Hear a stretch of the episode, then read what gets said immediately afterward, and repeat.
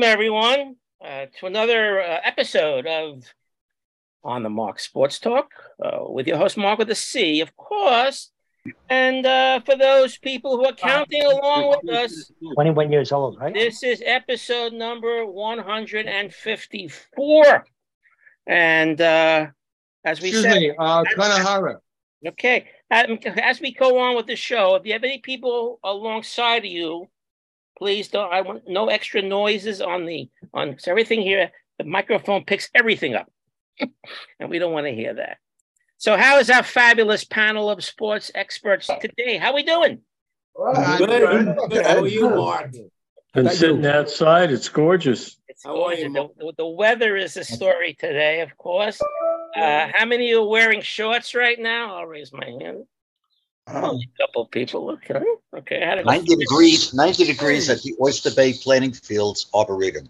Just got back from Bob Very Beach. nice. Wow. Bob Beach was crowded today. Yeah, all the beaches seem to be people who took off or still on vacation. or this or that. Uh, but Goes I off. love that. Love the weather. Love this weather. I hope it continues. Beach, Fort, Fort Lauderdale. Yeah, 12 inches of rain. Yeah, yeah. Yeah. Well, we have people here. 25 inches of rain? We have we have panel from uh, the West Coast. We have people from Mid America. We have people across the Hudson River. We have people in uh, Nueva York uh, and Queens and Long Island and all that. And uh, we have people, I don't know, people in Pennsylvania. No, where are you, uh, Steve? You're in New York. No, I'm in Queens today. Okay. All right. Welcome everybody to another episode, as we say. And uh, why don't we start the show with Gerald and uh, highlighting the year 2000, I believe. Is that correct? 2000, that is correct. All right. By the way, you sponsored your report this week is sponsored by Saline Solution. Which one am I allowed to tell you? uh, these are what I believe to be the key facts about 2000 MLB season. For the awards and leaders, I will name the National League player first, followed by the American League player. MVP, Jeff Kent and Jason Giambi. Hmm. Rookie of the Year, Rafael Furcal and Kazuhiro Sasaki. Cy Young, Randy Johnson and Pedro Martinez.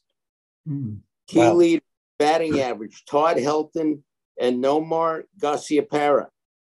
Home runs, Sammy Sosa and Tony Troy Glaus. Ah, yeah. Uh, RBIs, Todd Helton and Edgar One Dimensional Martinez. ERA, Kevin Brown and Pedro Martinez. Some interesting highlights of the 2000 MLB season. Carlton Fisk and Tony Perez were elected to the Hall of Fame. On March 29th, the Cubs opened the season in the Tokyo Dome in Tokyo, Japan versus the Mets. It was the first game played outside of North America.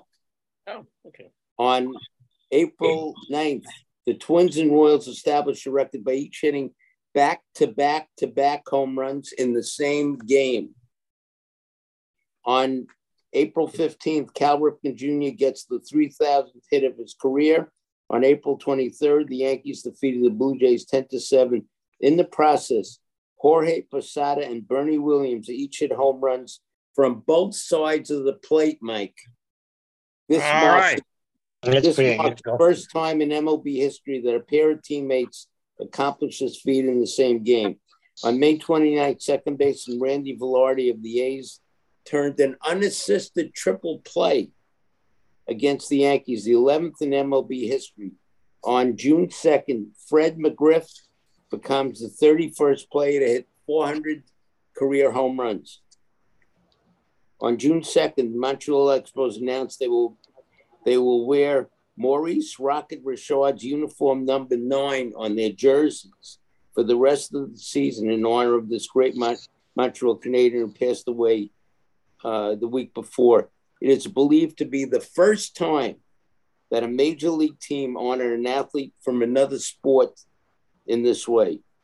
On July 8th, the American Sportscaster Association named Vince Scully as the number one sportscaster of the 20th century. Howard Cosell finished second, followed by Melvin Allen Israel and Red Barber. Hmm. On July 8th, the Mets played the Yankees in an unusual day night doubleheader at Shea Stadium and Yankee Stadium. This is Mhm. the first time since 1903 that two teams played two games on the same day in different stadiums. On July 15th, the 1909 Honus Wagner card is auctioned off for a record $1.1 million. I guess Wow. in today's dollars, that'll be 20 million. On September 3rd, Kenny Lofton of the Indians ties an MLB record by scoring in his 18th straight game. On September 10th, Randy Johnson becomes the 132nd pitcher to record 3,000 strikeouts for a career. Here's a brief summary of the World Series. The World Series 2096 edition witnessed the Yankees defeat the Mets four games to one, sadly. The series was referred to as the Subway Series, referring to the long term matchups between New York baseball teams. It was the first World Series since 1956 in That's which correct. two New York teams com- competed for the series. The Mets had a great, great season from Edgardo Alfonzo, Mike Piazza, Al Leiter, and Mike Hampton. The Yankees had great seasons from Derek Jeter, Jorge Posada, Bernie Williams, and Mario Rivera. Derek Jeter was named the MVP. Here are some composite statistics. The Yankees batted 263 and the Mets 229. The Yankees had an ERA of 2.68 and the Mets 3.47. The Yankees scored 19 runs and the Mets scored 16. Two of the games were decided by two runs, and the other three games were decided by one run. So it was hotly contested. The 1998 to 2000 Yankees established a record of winning 10 consecutive World Series games. Mariano Rivera became the only pitcher to record the final out in three consecutive World Series from 1998 to 2000. The Yankees have had a storied franchise and a dynasty having won 27 World Series. It appears, however, that since the Yan- they have not won a World Series since 2009, they may be reverting to the mean. This completes my 2000 World Series summary, Mike. Anybody want to comment on these uh, 2000? I could comment. Obviously, you will, Mike. Of course. I Why do you want- enjoyed that. I enjoyed that World Series, and believe it or not, I went to Game Three, the only good game Yankees lost, and it was very, very cool. I had good seats at uh, Shea Stadium, and believe it or not, I was able to take my family. Uh, I worked as a teacher for group sales at Shea Stadium for my school, and uh, the Mets they treated me very, very well, and uh, that series was great, and I enjoyed how it ended. I enjoyed Derek Jeter's home run on the first pitch, and I also enjoyed. Uh, there was one. I think I told the story. I worked. Uh, I, I, I'm the president of the Bayside Hill Civic Association, and we uh, honored the superintendent of uh, District 26, and she was making a big speech at the Douglaston Manor. And during that big speech, Nefi Perez was out at the plate, and everyone went bananas, and she thought it was because of her speech.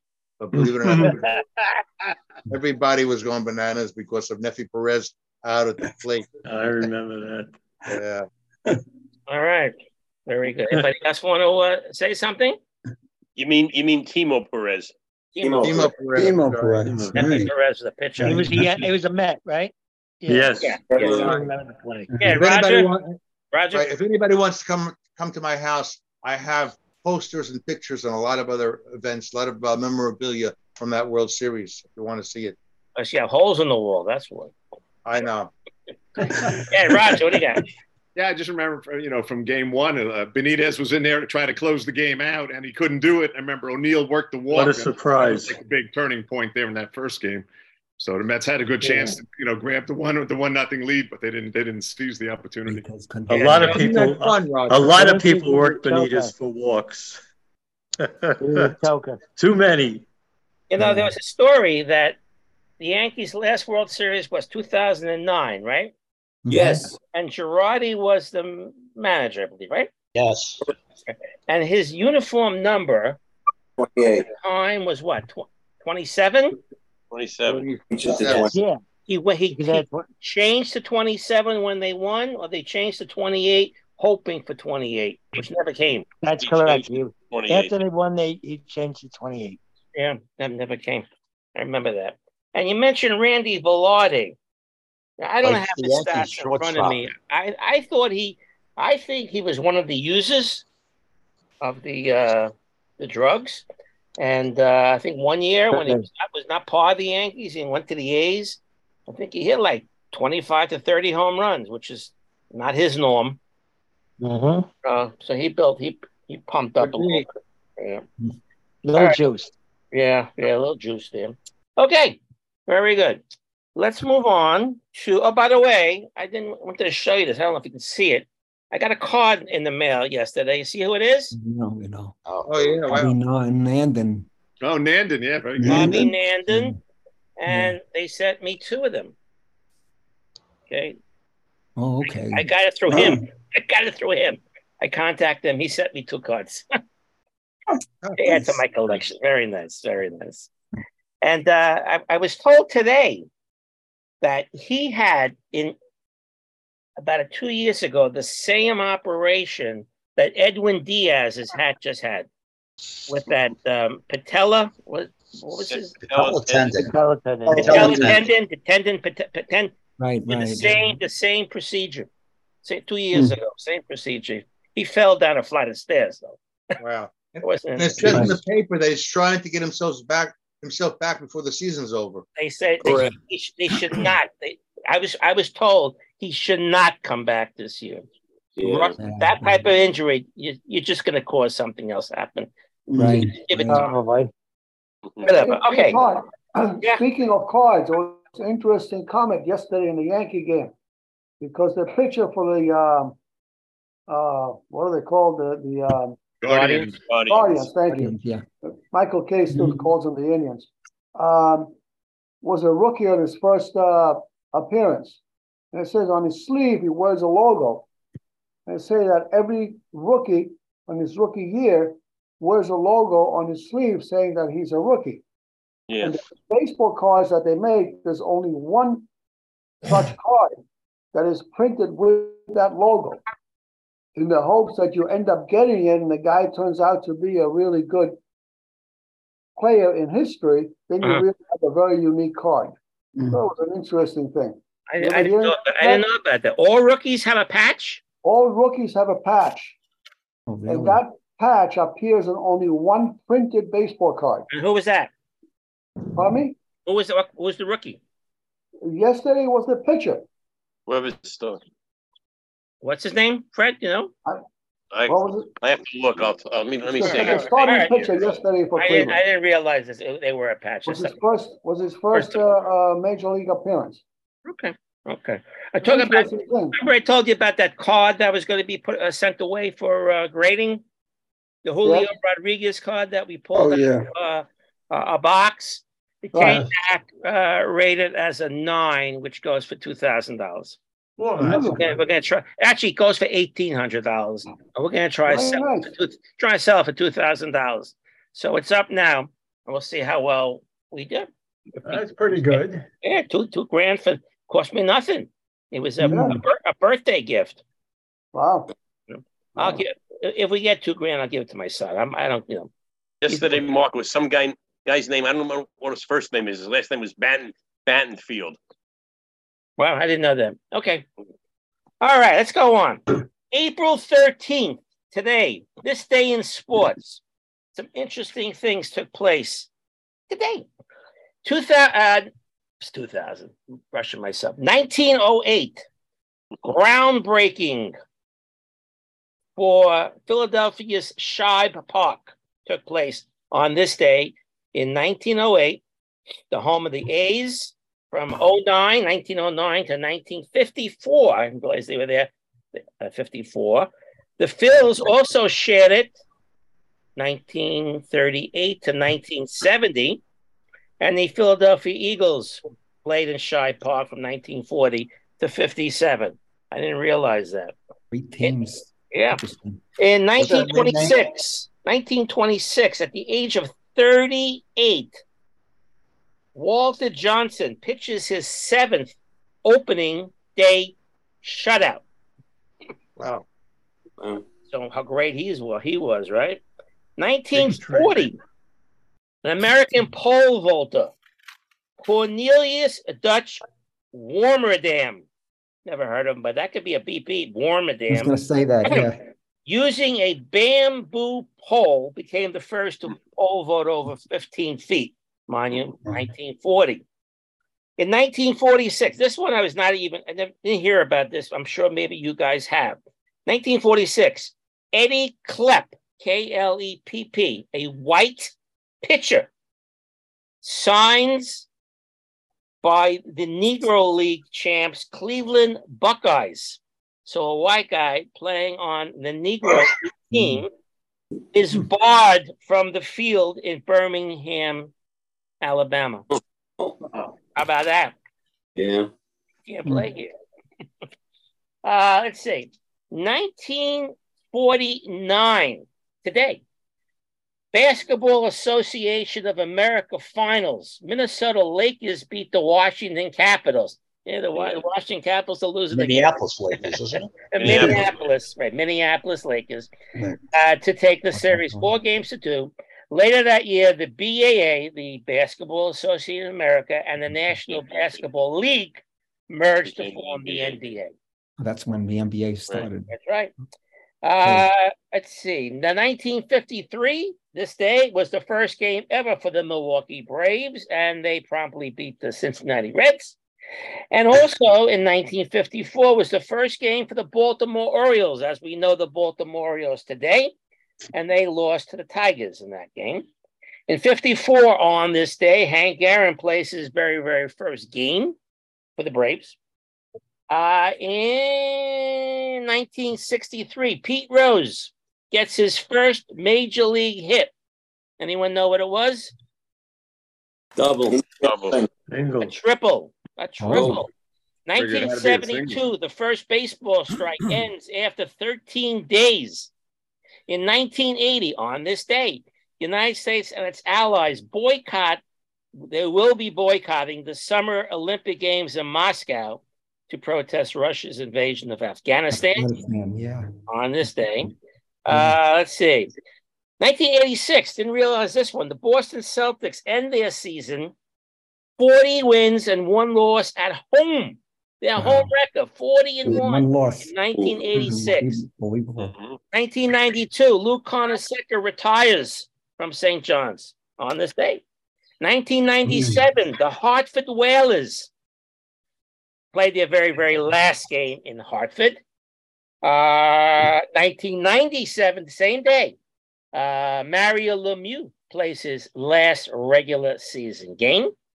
2004, Barry Bonds hits number 661 to pass his godfather, Willie Mays. And in, nine, in 2019, on this day, Gregg Popovich passes Lenny Wilkens to become the all time winningest coach in the NBA with 14 13 at the time. Can I assume Gregg Popovich is still the all time leader in wins? Or am I wrong? No, he's- I am. Okay, my wrong. Okay, very good. Let's move on to Larry's sports stories. Sports stories by Larry, and we haven't heard a story by you in a few weeks. And you're sponsored today by Band Aids. Mm-hmm. yeah, Larry. My story this week is entitled MLB Umpires Clawed Their Way to Prosperity. Today, MLB umpires earn between $117,500 and $432,000. Also, not too shabby, these umps now get comprehensive medical coverage, $340 per diem for hotel and food costs, first class tickets for airline travel, pensions, four weeks of paid vacation during the regular season, and bonuses for working in postseason play. unionization had something to do with this rosy compensation picture for the umps. Hmm. The ump labor union was born in a strike during the 1970 MLB playoffs. But even with unionization, it was still a struggle for umps to get to today's rosy compensation. For example, comprehensive medical benefits was not granted until the year 2000. In, in 1984, the Commissioner of Baseball granted its umpires a sizable increase in pay for playoff and World Series games. It was not until May 1979 that umps would have in season vacations. It was then for only two weeks. Finally, in 1979, the league sent letters to the umpires informing them that they had to sign individual contracts if they wanted to work in spring training. Three interesting ump side notes. First, in 1909, the four umpire system was not employed for the first time in World Series. Before then, there was one ump behind the plate and one in the field. Hmm. Second, it was not until 1966, 20 years after Jackie Robinson broke the color line, that Emmett Ashford became the first black major league umpire. Third and finally, Ted Barrett has been an MLB ump since 1999. He's the only ump to have worked in three perfect games. David Cone for the New York Yankees in 1999, Ervin Santana of the Los Angeles Angels in 2011, and Philip Humber of the Chicago White Sox in 2012. That completes my story for this week. Anyone would like to comment on that right now? Yeah, how, how does an umpire get hit in the head on a relay throw from the out? Yeah, we're gonna get to that. We're gonna get to that. Yeah, that was amazing. Still in the hospital for that. Yeah, I got that. Is he? Went to the hospital, yo.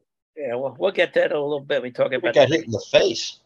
Yeah, yeah. Uh, Milton, we'll get to there. We'll get there in a bit. Not not right now, Milton. Okay. Milton Yes, texted sir. me something. They're Not right now. Okay. Okay. Thank you, Larry. I've not heard your stories in I have a weeks. question. I have a question for Larry. Go ahead there. How high on the pay scale, Larry, is Angel Hernandez? Uh, you don't have to answer that. Just it's a, just a joke.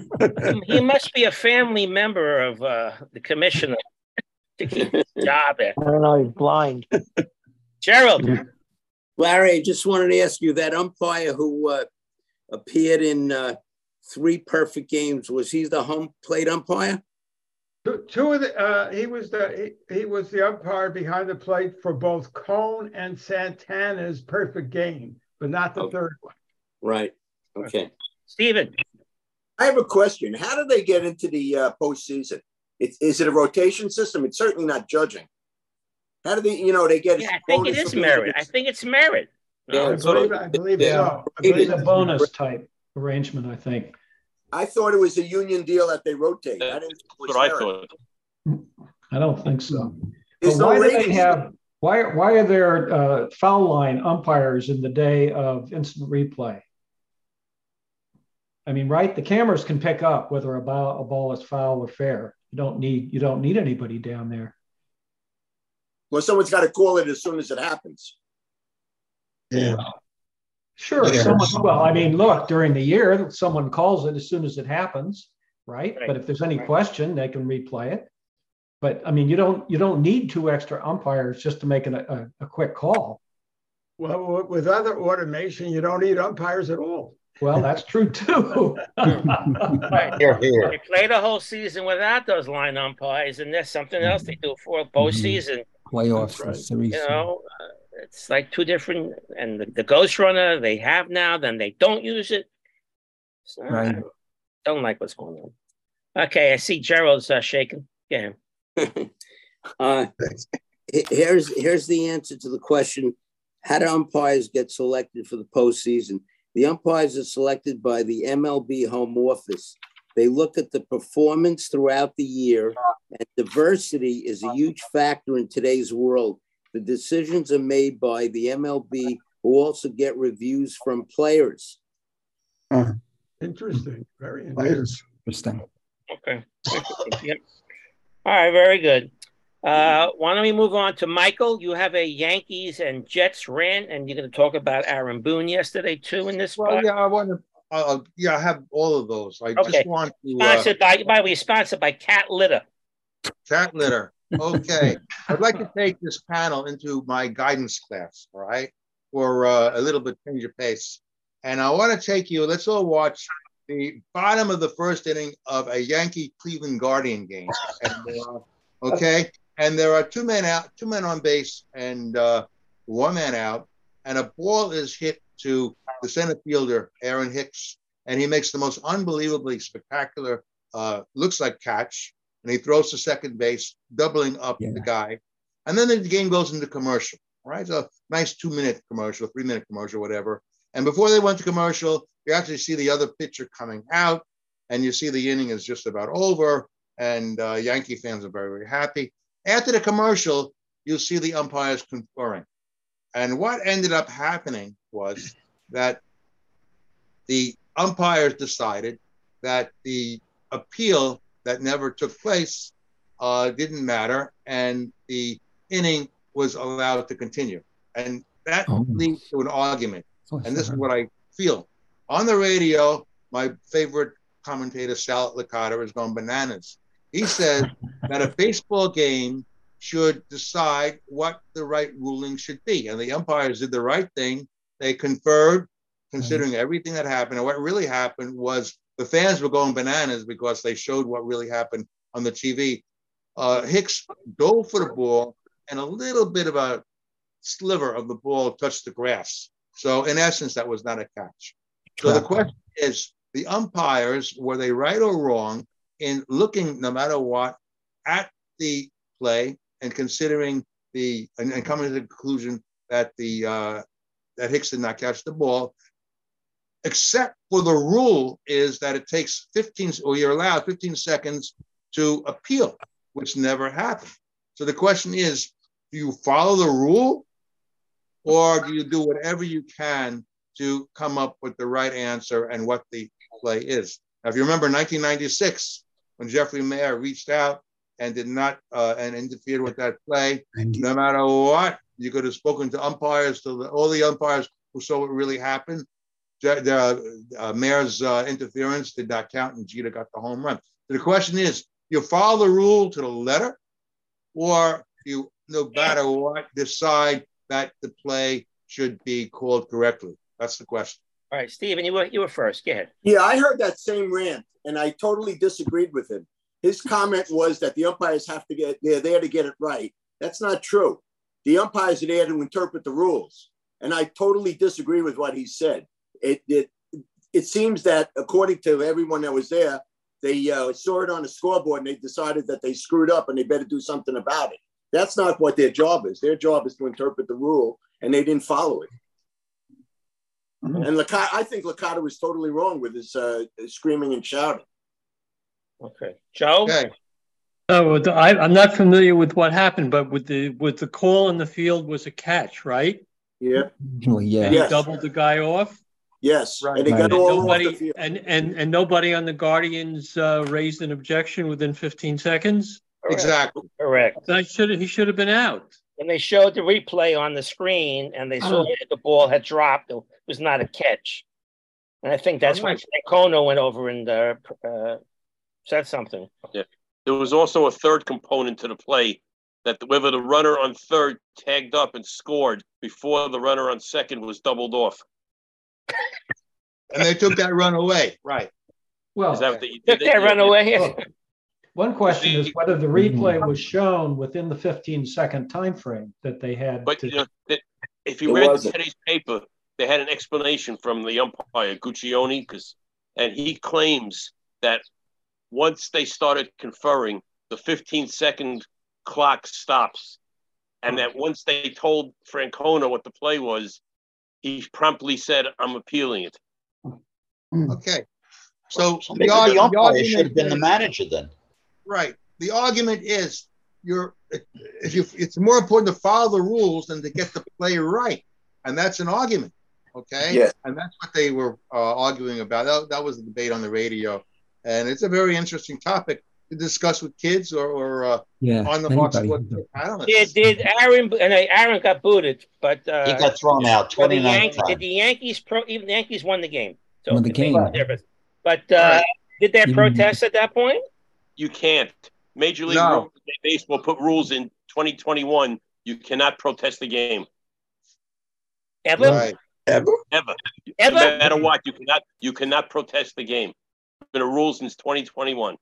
Right. Why? Why was that? I don't. And that's the first time. I, I don't know what the Never ra- I'm just telling you what, what they what they put in. I don't know the rationale behind the uh, rule, but they put it in. You cannot protest a game. Interesting. Hmm. Interesting. Right. Okay. Mark, can I continue? I have yeah, uh, yeah, yeah. I'm I sorry. have a I have a very interesting jet grant. Okay. Yeah, go. and it's a it, you'll all love this. Okay. In the NBA, the Knicks have a chance to win their first playoff series since 2013 and will face the Cleveland uh, Cavaliers starting Sunday. The Nets, despite extensive dysfunction, have uh, with Kevin Durant and Irving and all that made it Talk about as a sixth seed and will face the 76ers with game one also on Saturday. And the Yankees and the Mets look to be favorites this season. The Giants, they got into the playoffs and they look like they're coming around. And this could be the, fir- the most unbelievable season we've had since 1994. All of the teams Teams. and that's unbelievable. As for the Jets, we're sorry. and that that's what, uh, this article about uh, the uh, the hockeys and hoops all made the post, and then the article ended up as for the Jets, we're sorry. And my other thing that's interesting, I saw in the post, my Bible, is that no, that's not going to work. Oh God, it's not, the article is not going to come in for some reason. Anyway, uh, they found in the post uh, documents about uh, Babe Ruth documents were very interesting. Actually, I have to find this in the in, the, in my phone, which I'm not going to be able to do. And uh, they also found in in the post they were ranking the license plates more popular, the more popular license plates, and the Yankees license plates are twice as popular than the Mets license plates. So that was very very interesting. But uh, the other topic was uh, they found a, a very interesting Babe Ruth and Lou Gehrig notebook, and uh, they had an auction for it, and they, they had a lot of money, uh, but it's not coming in on my uh, on my phone for some reason. So uh, that's that. That's that's my story. Michael, didn't the hockey teams all make it too? Yeah. Everybody, Yeah, yeah. everybody made it. Well, made it. Yeah, yeah. Yeah, and, and Pittsburgh did not make it for the first time in how many years, Ron? Really? 17, I think. 17, 16, I think. 16 16. years. That was that's Yeah, that's that, that's a shame. Gerald. Real shame.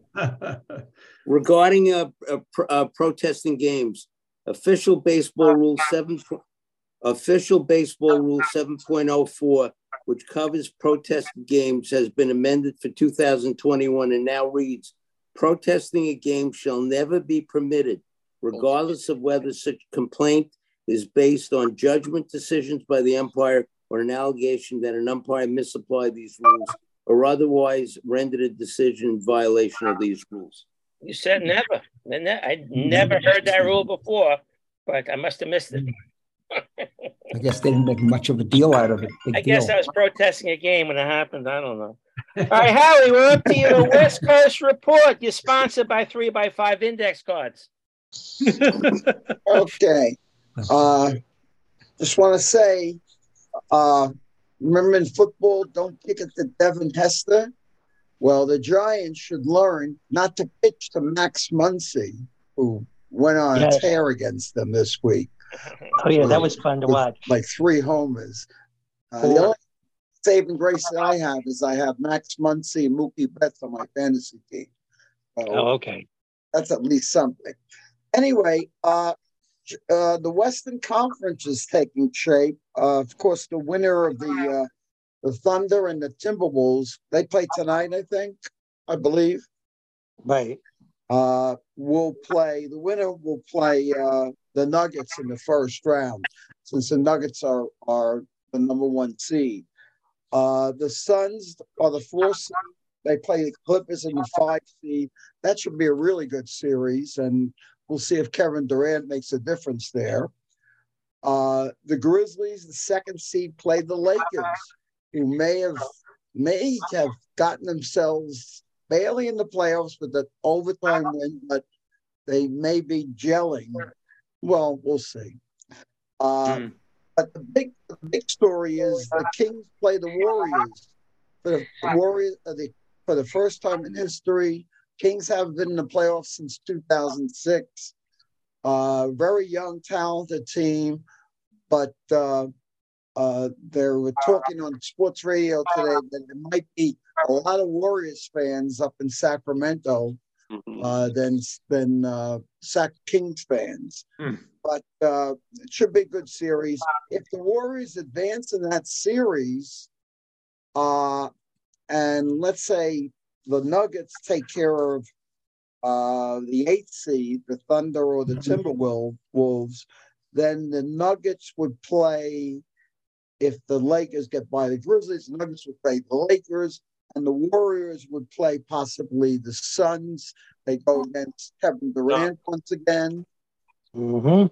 And How, Howie, that's saying Howie, that's no. not Howie, that's not right. No, No, because the the Warriors are the three six. The winner of the three six series plays the two th- the two seven series winner. Correct. So Yes. The winner of the Warriors Sacramento will, will play. Right, right. No, you're right. Memphis or the Lakers. No, you're right. Oh, I'm right. Take that back. Fred. Sorry. All right. Oh, you, Fred. Yeah, Sorry, they I would was play. thinking They would else. play. They would have to go through the Destroy your son's faith in his father, William. Suns, Yeah. the Po- the the, the Suns, and then uh the Nuggets. Uh, Yeah, the and, Suns. you know, unless the Lakers uh, uh, do an upset somewhere along the way, but it looks like it's going to be a real. I mean, the East is stacked, uh, but the West is more equal in terms of uh, talent and all. Very East- balanced. Very balanced. Obviously, you got the, the the Bucks, the Celtics, and the 76ers who are who are uh, more talented, I'd say. But again, anything can happen. But the West, it's like open, you know. But I do like the Warriors' chances. Gary Payton came back and proved immediately what kind of defensive presence he is. And uh, Andrew Wiggins is is uh, supposed to play in in the first game, and he also had a defense besides the scoring. So should be very interesting. But like I said, I like the Warriors' chances. So I Yep. got All right, thank you there. And I think we're going to hear a little more about these these, these matchups. Guys, let me turn over to Fred. Knicks, Nets, mm-hmm. any college basketball? Well, you? college basketball is finished, but not just basketball, but I I think it's a great time for New York winter sports.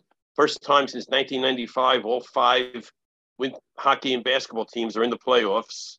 Right. And Good. tonight, tonight we'll, we don't know who the Rangers or the Islanders are going to play until the results of tonight's games.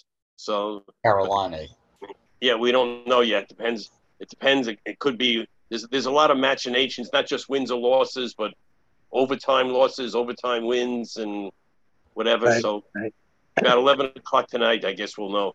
But the Knicks Knicks are starting out Saturday at six o'clock, and the, the big That's question great, for man. the Knicks in their opener is Julius Randle going to be ready to play? He's, he, he, Right. he doesn't. He's been out of the walking boot. He's been practicing, but not full contact practice yet.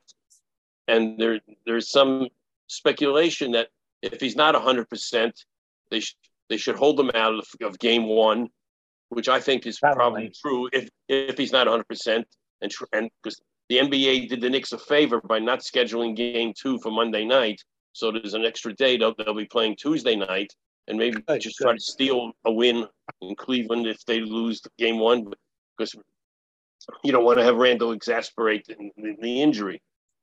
So we'll Exactly. see with that. And the Nets starting Saturday at one o'clock against Philadelphia.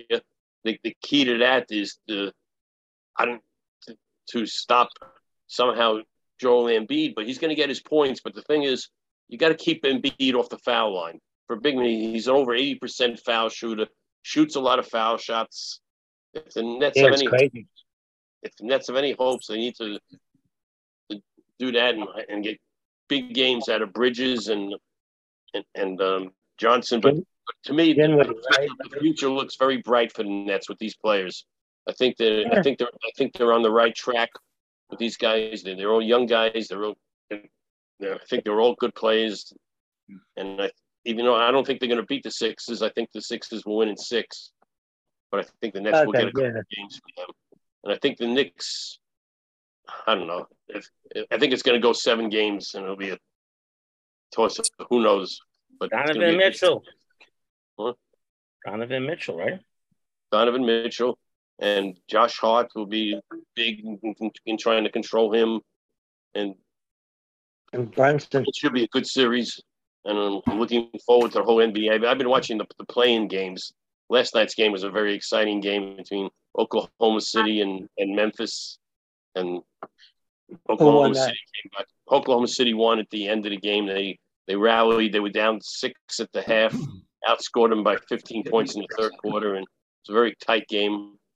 And the other night, the Lakers and the uh, what do you call who they play? Uh, Timberwolves, right? Minnesota. The fourth quarter of that game set basketball back around 100 years. I heard that was a crappy was game. terrible, ter- terrible game. Fourth quarter, both teams didn't, didn't didn't want to seem to win, but the Lakers pulled that out at the end. And, Well, here's something I want you to explain to the audience here. yeah, I, I don't understand it. The Miami Heat win their division. has nothing to do with division. The NBA doesn't. So why do you win a division? I mean, it means nothing. in the NBA? That is correct. Winning a division doesn't mean anything. That's why they they So why were have a division? Right. It's Right. crazy. Why why have a So one division? to uh, one to one division. The Meaning, That- meaning That's right. Why why? You're, categorization. you're They absolutely win right. their because they- division and they get treated like a uh, like a no- like an extra team. Right, they didn't get in Yeah. the playoffs. They were they were the seventh seed. It was so the Eastern Conference was so top heavy with the Cel with the Celtics. I mean the, the Atlantic Division. Yeah, had the Celtics, Philadelphia, and the Knicks all had you know wins in their forties. Records. I mean, the Heat's. I'm not sure what the Heat's record was. I think they were what they had 500, but the but it was, but you, you're right. They, they did not treat the division as if the division winning automatically gets in there, regardless. You're, No. you're right. Is this the only Might sport that just do it does that? conference. Is What's it that? An only sport? Yeah. I, yeah, I, I think so. I mean, I mean, it's similar. You know, it's even like in football. If you win your division, I think wasn't it last year the NFC South was either eight and eight or seven and nine. They get a home game They get they got a home game and they were seeded fourth. win their division. Yeah. Right. I mean, and the- you know, you're right. The, the NBA doesn't. If, if you don't, if you're not among the top six or whatever it is in your division, you, you're you're relegated to. uh Did everybody else pick that up? Oh yeah. Yeah, and, and, and, and co- do that, do that in the middle, middle of the I season. They're treating them like they're like a nobody, but they win their division, but they get Once treated saw like the they're an extra team. yeah, but in college basketball, you can win your league in certain leagues, Right. and uh, Yeah. not go to the uh, NCAA because you don't win the That's right. You conference could tournament. you, you didn't win the postseason tournament. Right, right, right. That's right. Yeah, yeah. That- That's right. Maybe, maybe. Okay. And in, and in hockey, I don't know. I don't know if Ron, Ron, you have a preference for who the Rangers will play in the first round? Well. Carolina Carolina. is really good defensively. Yeah. Yes. Uh, that's what that's what worries me. I I, I think I'd rather play the Devils. I think because their goaltending is a little more suspect, Yeah. and we could. I think we could score on them, but we got to keep them from obviously with use and uh, scoring. And you just gotta, and just just gotta make sure tonight's Ranger Toronto game they don't they don't get any injuries. Yeah. Oh, yeah. That's just, Yeah, they're not going to probably play, uh, you know, the Stars too much. And tonight, if if the Panthers beat Carolina, they they go over the Islanders. They overtake Yeah, the Islanders. The Islanders will be in eighth this- place. It was, it was, it was will play the Bruins. Good luck Yeah. to them. Yeah, it was- Um, It was in today's paper. It's uh, I forget. It's it's I don't know. It sounded a little complicated to me. yeah, a little You know, bit. We'll how- find out tomorrow. Yeah, later on tonight. But, but right, so that was very want to- enjoyable. That was very enjoyable watching Chicago lose to Pitt, uh, beat Pittsburgh the other night. No, I wanted Pittsburgh. They I wanted Pittsburgh because I want the Islanders out. telling this to get out. Yeah, that, well, that's true. Yeah, right. The Ranger fan. There are some people wanted to comment on that, Fred. Anybody wanted to comment? I saw some hands before, but I guess you put the hands down. No, Mark. Michael, fine. Yeah. Yeah, yeah, yeah, Mark. Go I just want to, may I? Uh, I found what I couldn't find before, and it's uh, Babe Ruth's Yankee sales documents from 1919 and Lou Gehrig's notebook. Uh, there was there was an auction, uh, Leland's 2023 Spring Classic auction, and I don't think you can see it on the screen, but they have they're they're uh, auctioning off the original documentation when Harry Frazier uh, sold Babe Ruth to the Yankees, and they have uh, the two uh, uh, like like checks for twenty five thousand dollars, and also uh, interestingly, they have a notebook kept by Lou Gehrig, and uh, all of those things are going to be auctioned off, and they say everything is going to be uh, going for well over six figures. So it's just an interesting yeah. article. Yeah. Okay. okay. All right. Thank you there. Uh, Milton wanted to talk about, he texted me this week that April 18th, when is that? That's uh, next Tuesday. Tuesday, yeah. Yankee Right. Stadium debuted in 1923. So this is their Mhm. 100th anniversary. Is that correct, uh, Milton? 100th anniversary. Can I, can I make a comment? This is not Yankee Stadium. This is the replica of Yankee Stadium on a Right. different street, different, ha- not even hallowed ground. This is this is Macomb Dam Park, where I played It is. football. as Kid. Yeah. But you know what was But the name Yankee? Stadium is 100 years old. How's You know, in 1923, when they opened the stadium, Milton, you were there. they won, and I wasn't there. They won the uh, World Series, but it was interesting because in 1922, Babe Ruth had one of the worst years of his career. A lot of people thought he was even finished. Um, it, was in 1921 that he hit that he hit the 59 home runs, 170 something runs batted in. But in those days, you were not allowed to win the pennant and have any exhibition games or travel, and he did it anyway. And he was suspended in 1922 for the first month, and then a few other times for throwing dirt at the umpire.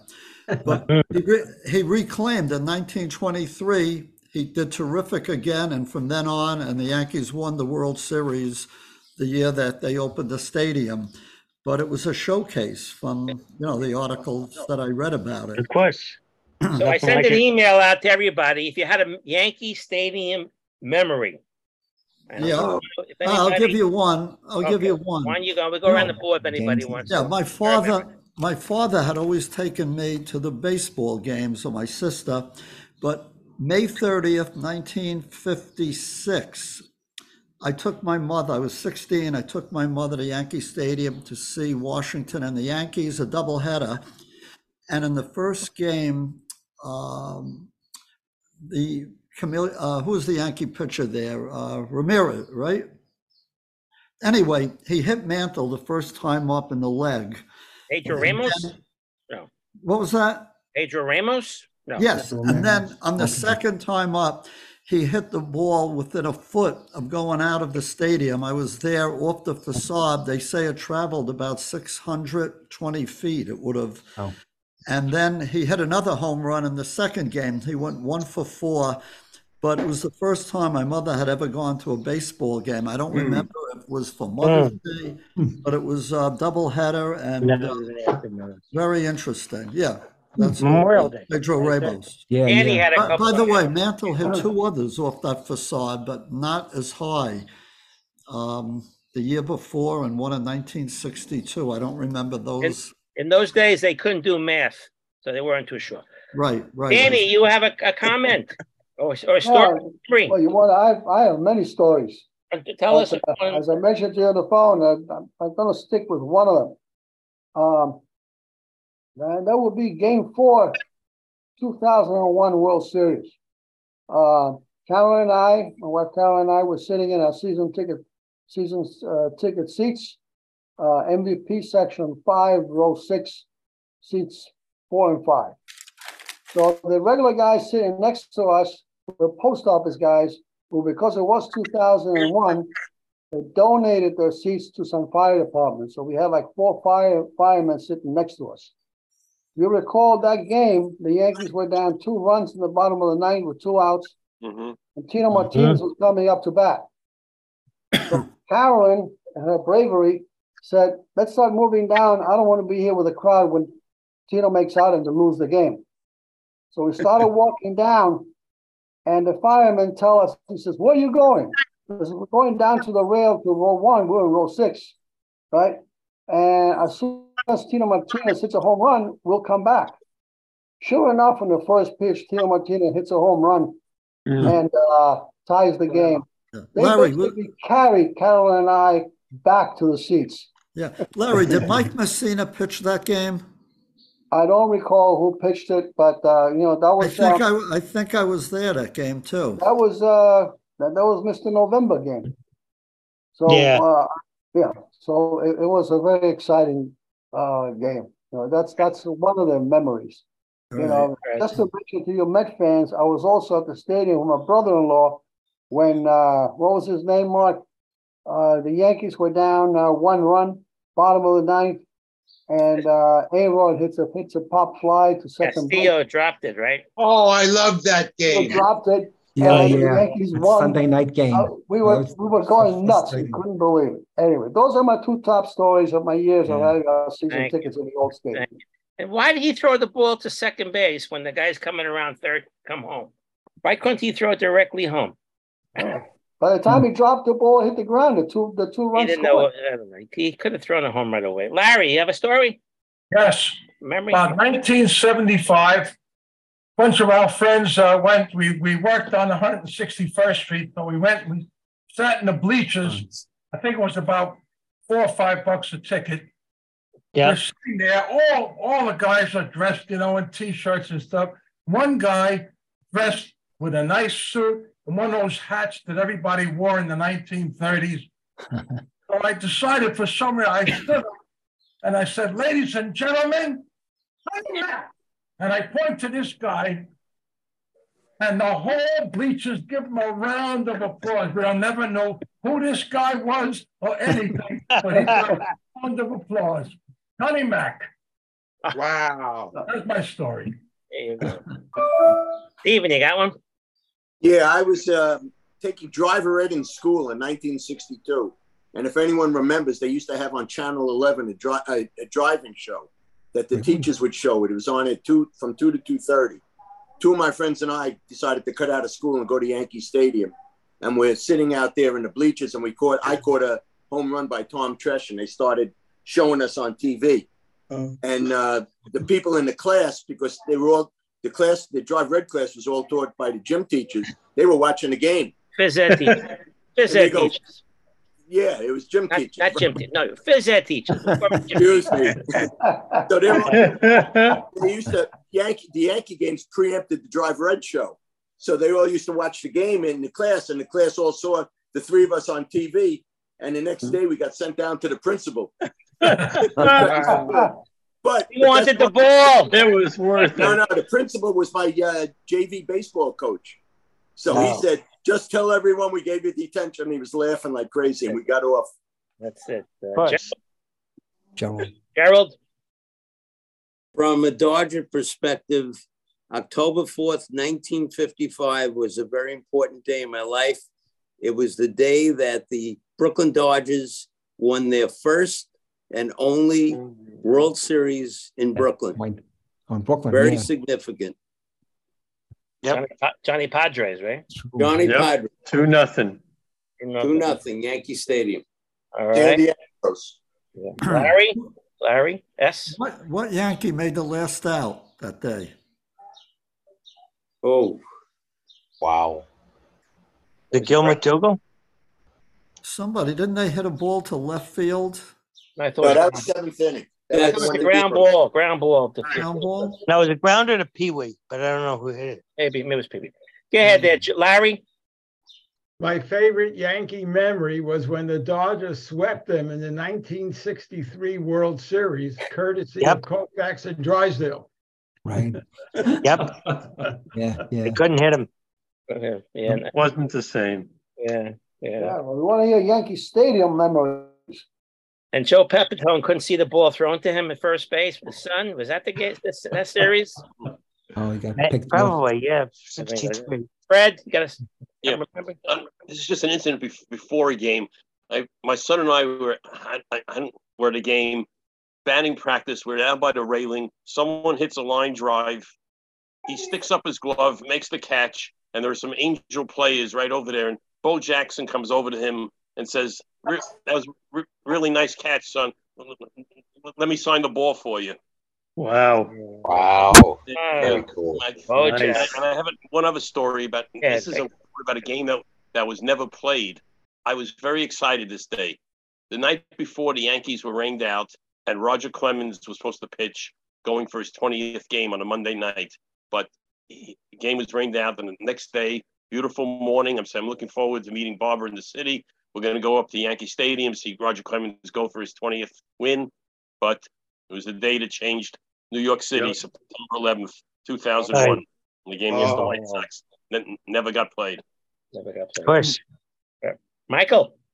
In 1997, my daughter was working for Modell's and she became friendly with Mitch Modell for some reason. Anyway, so we got her tickets, uh, his tickets actually, and we parked in the Yankee lot and we went in right through where the ball players go in.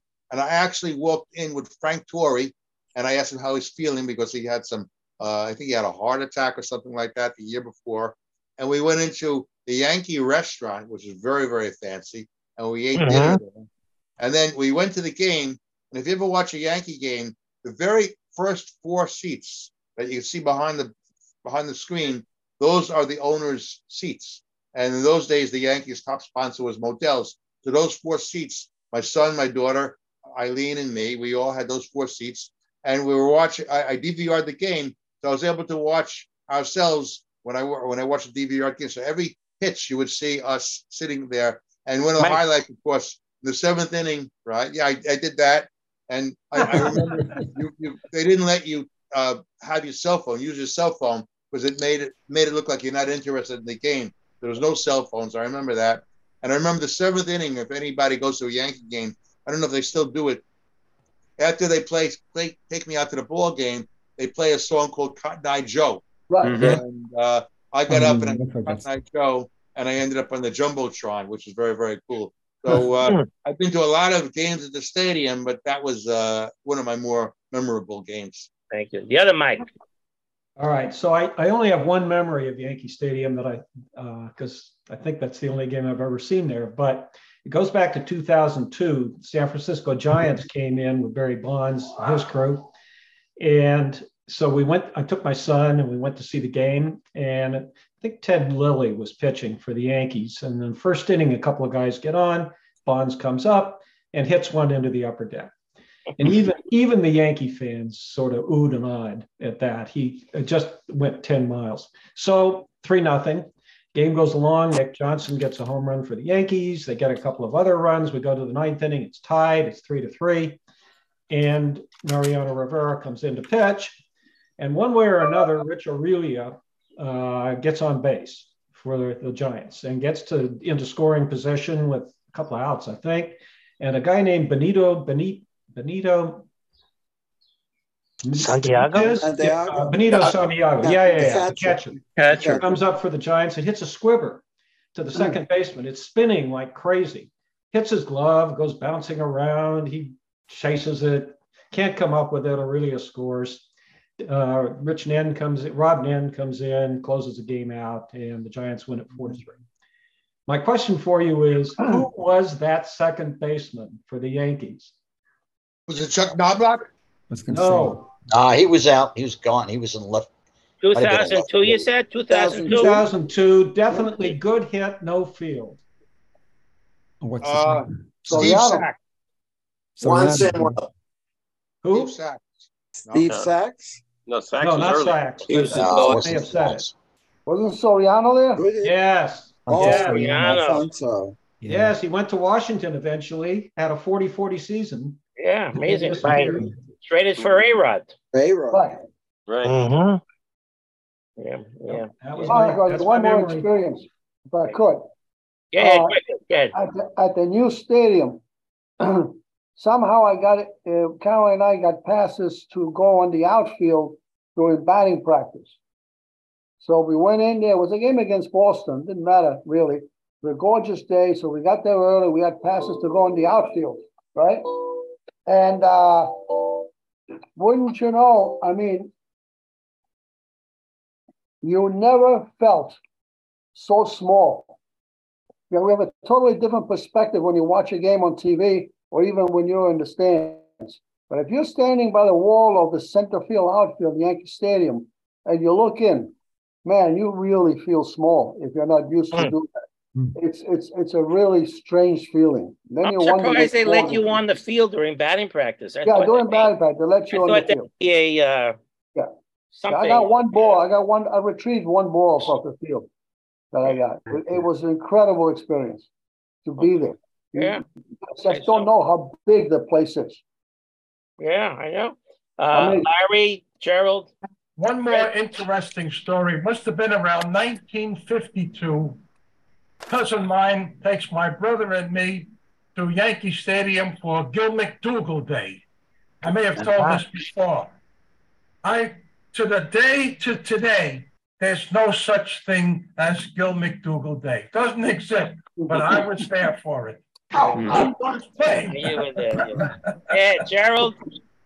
The, the last out in 1955 World Series entailed a ground ball by Elston Howard to the great Pee Wee Reese.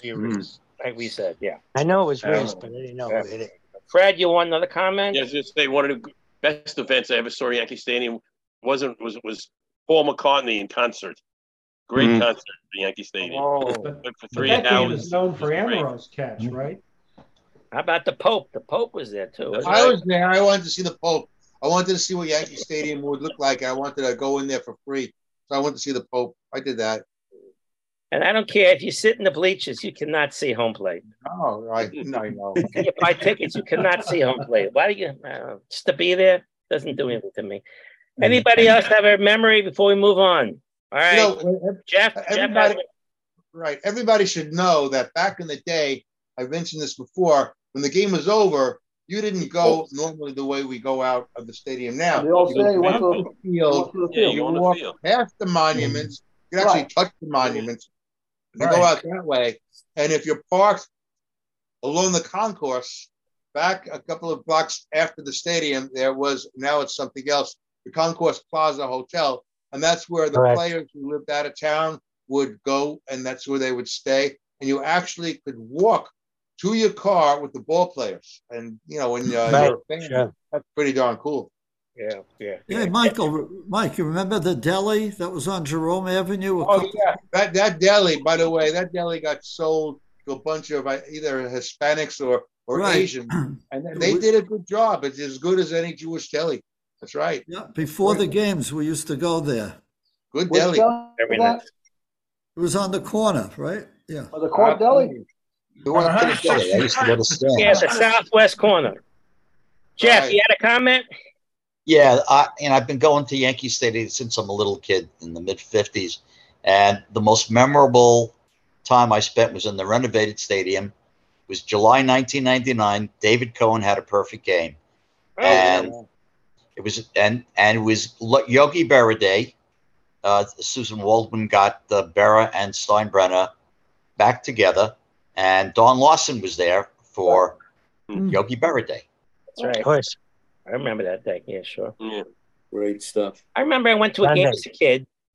Back in those mm-hmm. days, it was not like the way you treat your kids today. You got to go with your kids, your teenage kids. We went. We were 13, 14 years old. We hopped on the Right. bus, the train, we go buy our own tickets, you know, and stuff. So Right. a- after one game, I don't remember what year it was, But as we're walking, I was a kid. Could have been 13, could have been 14. We're like, Don, the game is over. It's one of the few games I stayed till the end, Ron. I, no. I'm known to leave after the seventh. No, there's no question about it. But I, I, as a kid, I stayed. And uh, as we're walking out, uh, as we're walking out, and the crowd is thinning a little bit, we must have stayed a little bit after the game because we're seeing people walking by, men, and we're like asking them, "Hey, are you a ball player?" Hey, you know what? I think it was the Minnesota Twins were in. I say, "Are you a Minnesota Twin ball player?" Then one guy says, "Let me show you about my by my, by my autograph." And the guy signed. Here's his card. I remember him. Yeah, Pete was in an outfield. Oh, Pete Wissonen was just like walk with the crowd. You know, those days, you know, the kids walked and the, the ball players after the game, they were just walking. I don't know where he was walking to. You know, I mean, it's about my signature. He signed Pete time. He signed Pete Wissonen. So that was my my experience. Yeah, my story. Anybody else have a quick story before we move on? I could go, Mark. I could go on and on. I got You know, things, more River- things to say. You make it a quick story. on River Avenue, there was a bowling alley, and that's where you would go to the bathroom if you needed to go to the bathroom before you went to the game. And there was a a guy, a black dude, who was sort of like a host, and he would take the fans. African American, right? right? He would take he would take the fans to the back of the stadium as the fans were going, as the players were going in, and go, "Hey, Daryl," there's and he would introduce the ball players to the to the fans as we were watching, and it was very very cool. And then at the end of the game, he's back taking the uh, fans to get to see the players as they're walking to their cars. And most of the ball players were very very nice, and they would stop to sign autograph. And the thing that I remember very vividly is when Ed Whitson was walking to the stadium or, or back to his car, they would be throwing, would be throwing pebbles at him. So, uh, right? Apparently, he wasn't that popular. No He one broke like Billy him. Martin's arm. Yeah. Okay, I I appreciate all your little stories. I, they're pretty interesting, and they're memories. They're memories, and that's that's great that you still have them. When you forget those memories, You're in trouble. yeah. Anyway, anyway, so the, it's been a while. Uh, we, we we were on on Tuesday, so a whole week and a couple of days went by. And in baseball, the Mets had their opening day at Citi Field. Didn't you guys go? Anybody go to opening I game? was supposed to, but Uh, you were working there, Ron, huh? It was a sellout crowd, and uh, the Mets did win. I think it was nine to three over the Marlins. and were you there? Did they? What they do as far as the Bob Murphy honored mark? Did you see them do that? They honored Bob Murphy, and they put a little thing next to uh, Ralph Kiner. I mean, if anything, they may have just mentioned it. There was no specific ceremony for it that I remember. A quick thing, huh? A quick thing. I'm surprised they didn't do anything a little bit bigger because, uh, okay. And Just they- in his three nothing, for throw Lindsey, nothing for Lindsey Nelson, right? There's nothing there for Lindsey Nelson. No? No. And did you Don't notice the so. Mets are wearing a patch on their Yeah. arm? Yeah, New the York Presbyterian Hospital must have gave them so much freaking money because they're always advertising and they have a patch on the side. Uh-huh. Mm-hmm. But with the first day they wore these patches, it's big, it's red and white. It's not even Met colors, and it's mm-hmm. huge. It takes up Met half your arm yeah. uh, from your your shoulder to your elbow, and social media was mocking the patch, mm-hmm. saying Right. besides it being ugly and huge and the wrong colors, it had the Philadelphia Phillies red and white colors. Exactly. Just like the So Empire I State think Building. Stevie Cohen said something like, "We had to do something really, really quick. It's going to be changed. It's going to be smaller, and it will have the the correct colors in due time."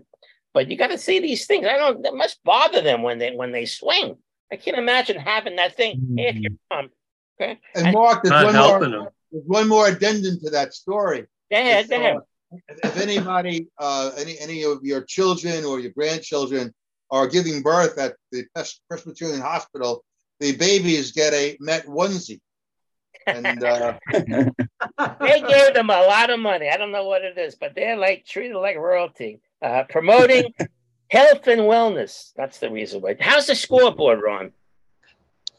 Well, the biggest in, in baseball. It's Oh, three yeah. times the size of last year's scoreboard. If, if Yeah, I heard anybody Wow. can picture that, I saw. it's really, it's really amazing. I Did mean, they I mean, tear the old one down and just built a brand new one, or they added to the original one? You know? I think they probably tore it down and built a new one. That's But right. this Yeah. biggest in uh, Major League Baseball. Biggest in Uncle baseball. Stevie, Uncle Stevie goes big. yeah. Those Yeah. big. Good good for that. I, we got to get to a game. Ron, if we go to a game, where should we look for you?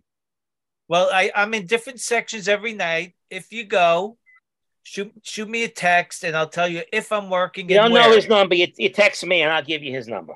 Okay? Yeah. That's easy as As that. as, as long as you're on that topic, on May 30th, once again, I'll be singing with the Mendelssohn Men's Choir at Oh, wow. the, uh, that's the Mets Phillies game. And for Mhm.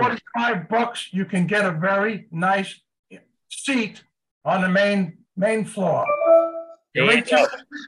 Let Mark know, he'll let me know. Right. If you're interested in tickets for what's the date again? May 30th. What day of the week is it? Tuesday night, in the Phillies, A seven o'clock game. seven o'clock game. So it, it'll be a little warmer. I try to stay away in these cold, colder days. Uh, Yeah. well, today would be a beautiful day, but that's a, a rare thing. Okay, and I'm so happy the Mets released Darin Ruf. Yep. Oh, God. Yeah, We got, yeah, we got him back. Double Nobody, Right. nobody picked him up. Nobody wants. him. Giants? Yeah, Giants. No, he went back to the Giants Giants. Hit a The double Giants on have Kershaw. The Giants picked him up. Yeah. Yes. He's Yeah. on their, he's on their last major night. league Giants- roster. They Saw him in Giants had injuries in the outfield, so they picked up Ruf. He played last night. Uh, Yep. he did- Oh my god. He, he was And he there hit a double night, off saw him Kershaw. Unbelievable. Yeah. Okay. So I You know, learned Wilson the Mets are not it's a going. Pickup. The Mets are not going to have an old timers day today. Uh, This year, no. this- not having one this year. Last year's was so successful, a sellout, and they retired Willie Mays as 24. That was a surprise. Yeah, yeah. Um, but they're Didn't not make much doing it sense. this year. They don't want to like you know they want to do it every, every couple of years, maybe next year, the year after. The Yankees are going to have their annual old timers day like they usually uh, that that they usually have. So I thought that was interesting. Um, I learned like last week uh, that William Contreras. You guys know who he is? Yeah. Great. The catcher. Uh, Yeah. He's he's the brother of Willson. Um, Willson. Willson. Willson's more popular. Willson makes more money. Willson's with St. Louis. Uh, William played for the uh, the, the Braves last year. Um, He's on the Cubs. isn't he's on the Cubs now. No, Willson's on the Cubs. No, No, Willson's, Willson's, on the Cubs. Willson's on the right on the Cubs. So he used to come. He used to come to plate at bat with the same song that Edwin Diaz Mhm. in from the bullpen. That Right. Right. same, Narco. that same Narco by uh, Blasterjaxx and Timmy Trumpet. But he- supposedly, he says he could have that. He didn't want to be this. this so he, he- he's not going to have it. There. He's going to have a different song this year. I don't know what that song is. In case you're interested. And Okay. uh, Jhony Brito, two and zero. Coach Yeah, look really Senga, good. two and zero. So uh, two new pitches. Uh, He's pitching tonight. pitching, and they're both two and zero. And how about the Yankees bringing up this Franchy Cordero? I thought it was Frenchy, but it's Franchy. Pitching. That's his real name. A N Cordero, a power hitter. Yep. Angels bringing him up. He was with the Orioles in spring Yeah, they training. cut him. He hit over And they cut him. 400. The Orioles let him go. The Yankees picked him up for a song. That's right. Boston let him go last year. He's By There's something Matt Byron. wrong Carpenter. with Frankie Cordero. There's something. There's something that's going to go south with him. Uh, Either that or or who the heck knows what's going on. They they- like like uh, he was the best player on the Orioles during Yeah. spring training, and they let him go. He wasn't. And when he player. played for the Red Sox, they couldn't stand him. So there's, something about him. There's a reason why he keeps going from team to team to team. Mhm. Uh, and uh, we'll see. Meanwhile, the Yankees are, are running with him, and he's doing good. Yep. Yeah, Yeah. yeah, he, he's this year's Matt Carpenter. Yeah. Yeah. Early in the season as opposed to late. Yeah. Right. The Yankees have Donaldson, the right hamstring, Loaisiga, right elbow inflammation, Mhm. Lou Trivino, the pitcher, elbow strain, Mhm. Kahnle, uh, biceps tendonitis, and even in the minors, uh, Oswald Peraza, that other shortstop, has a right hamstring issue. so What's the latest on injuries- Ro- What's the latest on Rodon? Is he close to coming back? That's a good question. He question. has a a bad couple- back. maybe in a couple of weeks he may start throwing. How about, Ba- how about They already Hey, Harrison it's about Bader? another month or How about Bader? Is he coming back Hater's Yeah. on the way. Another week. In May. another week? In May. Oblique, oblique. wait, you you gotta be Ro- careful with that oblique. You, you Wait, could just wait. swing once Yeah. and you hurt it again. Wait, you say Rodon hurt his back in addition to what he's Three got? Right. Yeah. Yeah. So the Yankees uh, eventually sent down, put him on waivers. Estevan Florial, Right. been on the team off and on for all these years. He had no more options left. He was put on waivers, so all the other teams could have picked him up. Nobody did. No One took a flyer on this kid. Is he still a kid? Maybe an old man for all we know. 25, 26. Yeah, so he was sent to Scranton Will Wilkes-Barre, so he's in the system still. So good for him. Weird. Uh, so the Rays, did they win their game today? They did. Nine won. three. Scored Won. seven runs. They were losing They three. won. 13 and 0. Was they Scored taught seven in a row, run Mark. 13 and 0? So they What's the tied, record for at the start of tie the the season? record with the Braves. Unbelievable. The The Braves of Brewers. 82, the Brewers of 87, I believe it is. No, the, it was the Brewers of 82 and the Braves of 87. Okay, They were- Right, right, right. there you go. And uh, What's their payroll? I think it's Hopkins. seventy-five let's million. go into the 35 games. million? The home, their home games, they were drawing 25, not even 20, 20,000, 15, 20,000 Yeah. people. No They've one's never watched those games.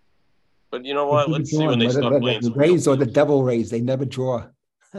And they said, Yeah. first of all, you shouldn't go crazy about them. Who they who they beat? They beat Right. Red Sox, Oakland, Red Oakland, Sox, yeah, Detroit. yeah. So, Detroit. let- let me let me ask a question to you guys. Yeah. So yeah, uh, that, that's well known about the the the Marlins and the Devil Rays. There, they don't draw well, right? I, And all these yes, people are retired, and so you know they can only come out during the day. They won't go out at night for the most. But what about their TV networks? I mean, that's where the money is, right? In baseball now, your own. Yes. TV Yeah, do those teams Right. have TV networks? It's a big market. Yeah, that's what I'm trying. to. Yeah, would that's think they do, people right? watching on TV Exactly instead right. of going to the park. That's where they would make their money if they're making it. But I, I don't know. Are they part of are they part of these regional sports networks that, that you know you've been reading about? They've gone bankrupt and whatever Yeah, Bally I don't. Sports, Yeah, whatever. could be. Don't know. I think I think I don't know. Florida is a football state. It is. Jerry's right. Well, It is. So why why Yeah. are we why do they have a team? Why why don't they move? Dolphin- Dolphins. Well, they're talking about either contracting Tampa or relocating them. Aren't, they- How aren't, many years I they- have heard been uh, talking about Manfred. that? I heard aren't they Manfred going and to then build a new stadium in St. Petersburg or whatever? it's not happening. They started the They, they already as the rec- it was already in a referendum and they voted it down. Oh, is The right? best place for that team to go would be Charlotte, North Carolina. That's where a team should go. Right, right. It's Yeah, a booming yeah. city. What about Montreal? Salt Lake Salt Salt Lake City would like to add a major Hmm. league team in their future. sure. Uh, Hmm. Got rid of the other day. Uh, major League Baseball has no plans for adding any teams right now, but the former owners of the Utah Utah Jazz are interested in a major league team. Yeah, and I, I would like to make a happy announcement, everybody. Yeah, happy. At least, for, at least for those of us like Larry Schwartz and me, uh, a preliminary agreement has been reached between Daniel Snyder and a guy Oh, named yeah. Harris to sell the team. Oh. Six point Good riddance to bad revenue. Josh Harris. Harris. It wasn't Bezo. Oh, so it did Bezos- He's dropped out. pulled out. I think he isn't Josh he the one who Harris. Pulled out, isn't he the and- one who owns the 76ers and the Devils? I'm- And also the I'm- Steelers, Pittsburgh Steelers. Was one of them Harris? Was one of the names? Who are the own? Who are the names? Josh Harris, and I don't know who else is Yeah, in he's that the group. lead. I think Magic Johnson's part of that consortium. Oh, oh, okay, Oh, yeah. look it up. Okay. So Yeah, after 20 years something. of despising the Redskins and then the Commanders, I'm now a rooter. There you go. There you All go. right. Ah, Well, congratulations, Thank you. that's great. Gerald. Tampa Bay's payroll this year is 85 million. The average, the league average is 159.7 million, and the Mets payroll is only 345 million. And they're not gonna win. What times the amount? What's a dollar? What's a dollar here and there? Yeah, Any- really. Um, you But, heard last. baseball, listen, Mark, what baseball should have is a salary floor that you have to spend at least uh, X number of dollars because that's what that's one of the big problems. But they do Not have. so much. Minimum. not- It's not a ceiling they really need; it's a floor. Yeah, Yeah. but I believe there are such in the in the labor agreements. Yeah. All right. So a couple of notes came across. Uh, the White Sox closer, Liam Mhm. Hendriks, if he completed his final round of chemotherapy for Hodgkin's lymphoma. Good. I don't know when he's going to resume his baseball career or if he's going to resume his career. Uh, well known. And before he came up with this, uh, came down with this, uh, he was known as a fantastic closer. But uh, good luck to him down the line there. And there was a baseball game under two hours last last week. Yep. The Marlins pitcher Sandy Alcantara. Hey, how's how they say? I say Alcantara, yeah, Alcantara, that's but he pronounces Okay. it some. He pitched the game, a complete game, an hour and fifty-seven Seven. minutes. And then he got blown out in the next game. That's right. That's Yeah, right. Now, how about this Runs one? on ten hits in four innings. How about this one? The, the, the Pirates shortstop, Oneil, Oh. six foot seven, breaks his leg, sliding home, an awkward slide. Awkward is not do it justice. Almost a Oh, fight man. broke out between the uh, the White Sox catcher because he didn't like the way he slid. He slid too late or something. I don't know. So so the, the Pirates need a shortstop. Right. I, I don't know who they've been playing, but this is the guy they're counting on for the future. So Yeah. how about Isiah Kiner-Falefa? Yeah, that's a Put him good in a idea. trade. Ralph Kiner's, uh, Put him in a uh, trade. Bring him back to Let the, him go. Let him go. Pirates. You know the le- the kind of name in the in the Pirates. Oh, Right, right. Throw in some of your minor leaguers or somebody, uh, and maybe bring Bryan Reynolds. Yeah. Yeah, right. It's right. gonna take a lot up to a more than that. It's gonna take a lot more than that to get Reynolds. Throw it They'll have to Yeah, yeah, Reynolds DFA uh, going for that. Hicks. Kiner-Falefa could play your shortstop at least temporarily, but he's going to be gone for a while with a broken bone. He actually also, also played center field well. Yeah, yeah, yeah. You know what I thought about Kiner-Falefa? He he actually is a very good defensive player, but in the clutch he'll always miss up mess up the play. Right? He makes great plays, but then when you really need him to make that play, that's when he'll make that error, and that's why he's so. Not good in the clutch. Also, it doesn't help that he can't hit. Yeah, yeah, yeah. And uh, uh, Shohei Ohtani became the first. You knew this. You knew this one was coming. He became the first player to get uh, a pitch timer violation as a batter Oh, and no, a pitcher and a pitcher. in the same game. in the same game. Uh, That's a good trivia you want to say comment on something real quick, Joe? Oh, what was I gonna say? Oh, yeah, I mean, if the Pirates give up on Reynolds, then I don't see wha- how would they have any future at all in anything. No. Yeah, He's and, too good and they're- I mean, they can't, they can't keep, they can't keep giving everybody away for the future. I mean, at some point, they've gotta, These guys are going to demand money. and they're and they're actually not playing so bad. That they're not. They were playing place. very well with, the uh, place. Cruz. Right now, anyway. And how about this guy? I'll probably butcher his last name. Arraez, Luis Arraez, who Yeah. beat out Judge in the uh, batting uh, crown last year for Yeah. the triple crown.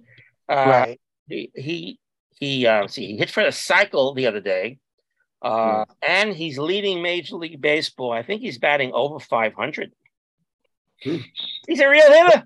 He's a real hitter, but no one Yeah, knows. for the no one Marlins, knows yeah. him. Yeah, it's great with And uh, let's see what happened. And that was the uh, the first Marlins cycle in uh, over forty seven hundred franchise games. I think Wow. the last franchise to actually have a player hit for the cycle. Hmm. And then this outfield who plays for the Tigers is Austin Meadows. I think he was a uh, a Ray. Also. Yes. Yes. Yes. Placed on the IL with anxiety. Variety. uh, Unclear when he's coming back. Uh, he could join, uh, what's his name? Uh, the Daniel pitcher from, Bard. uh, Colorado. who's that? Pitcher in Colorado, Daniel Bard. No, no, I was thinking of, uh, look at this. I can't Wait, remember. Jimmy Piersall? No, No. no, The guy I'm thinking of, uh, No, there was an outfielder.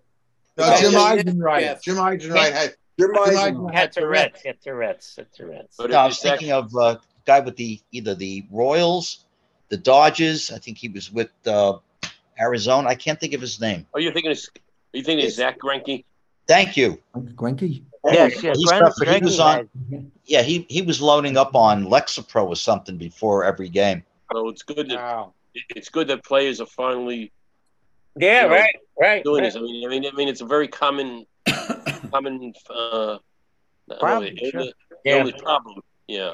Right. And the Cards have this kid. How old? He's 19, 20 years old. Jordan Jordan Walker. Walker.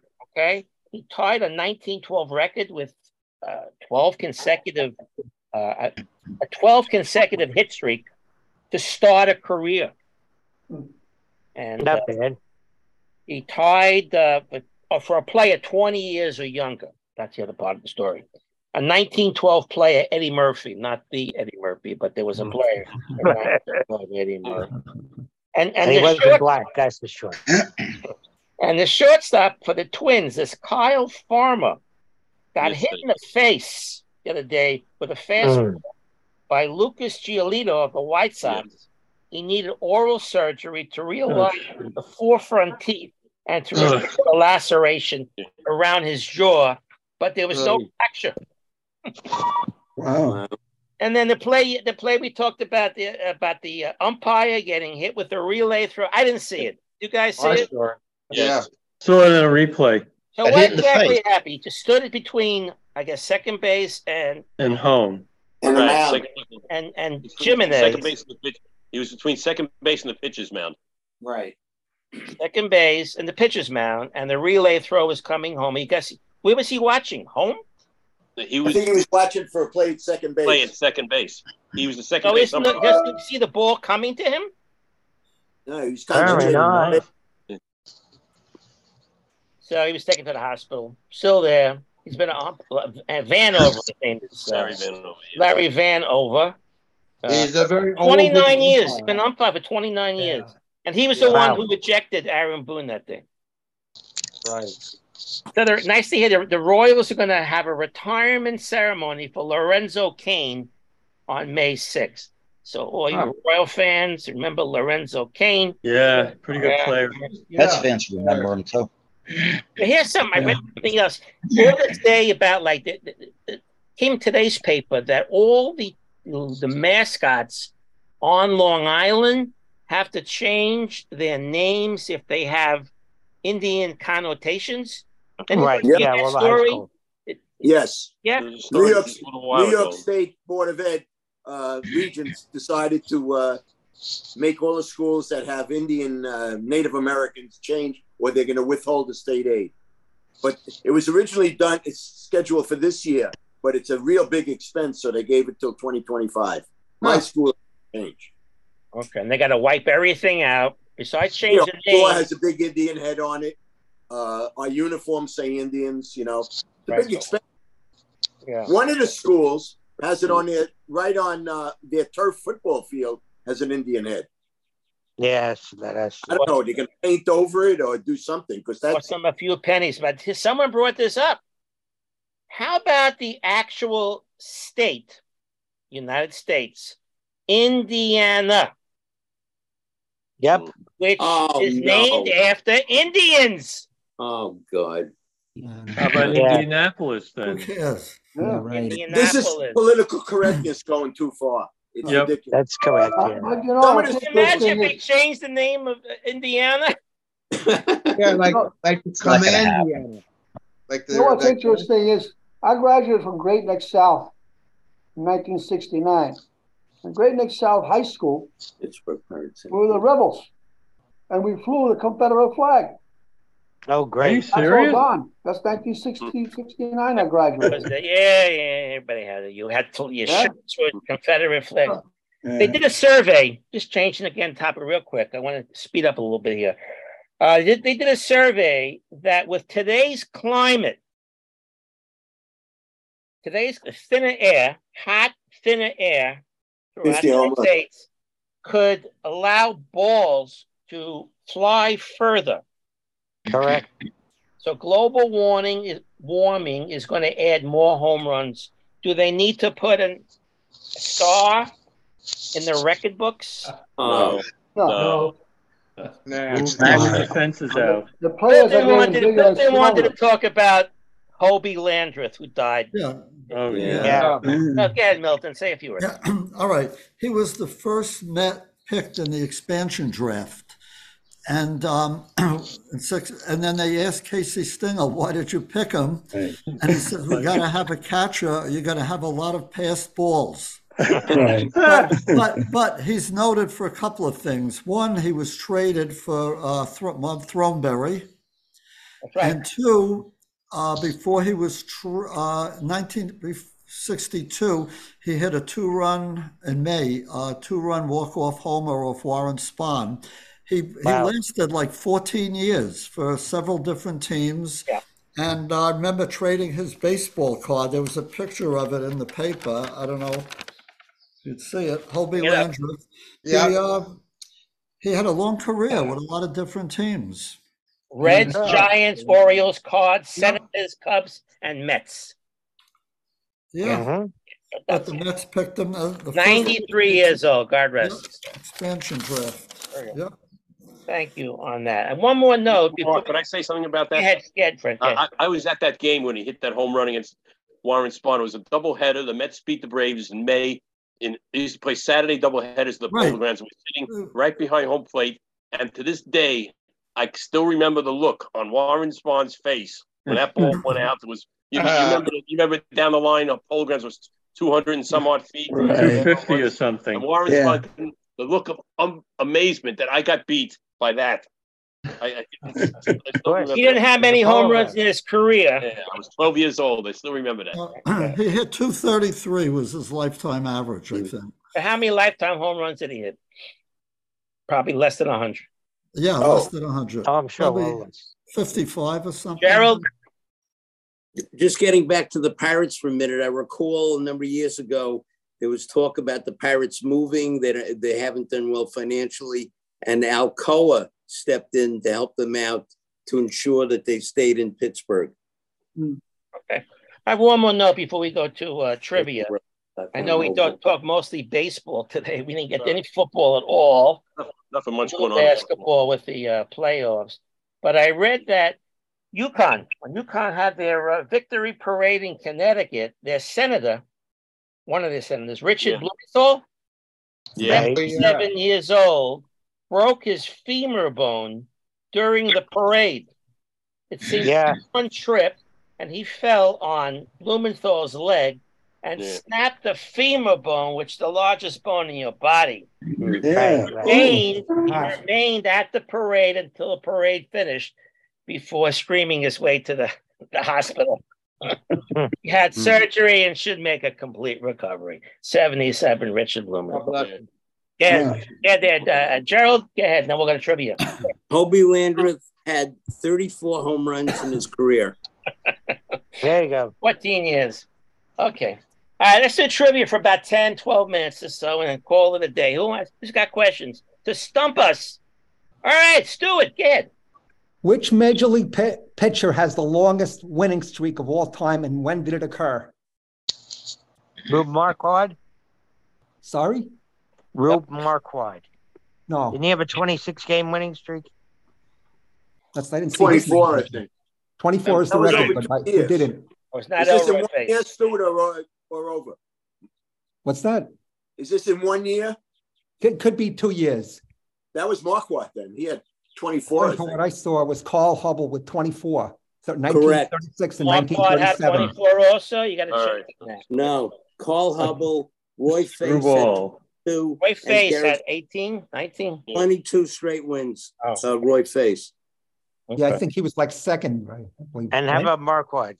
I have to go back. to 20. the- 20. Marquard had 20. Okay. And and um and Hubbell? Hubbell had 24, you said, right? Yeah. Did he? He had 24 Hubbell, right? So Hubbell had 24 games in a row. That's that's the record, huh? Yes. Yeah, yeah. Yeah, it has to be sure. That seems reachable, no? Yep. I think so, but it hasn't happened for a All while. right, get Fred. Yeah. In 1958, this player had 623 plate appearances without a home run.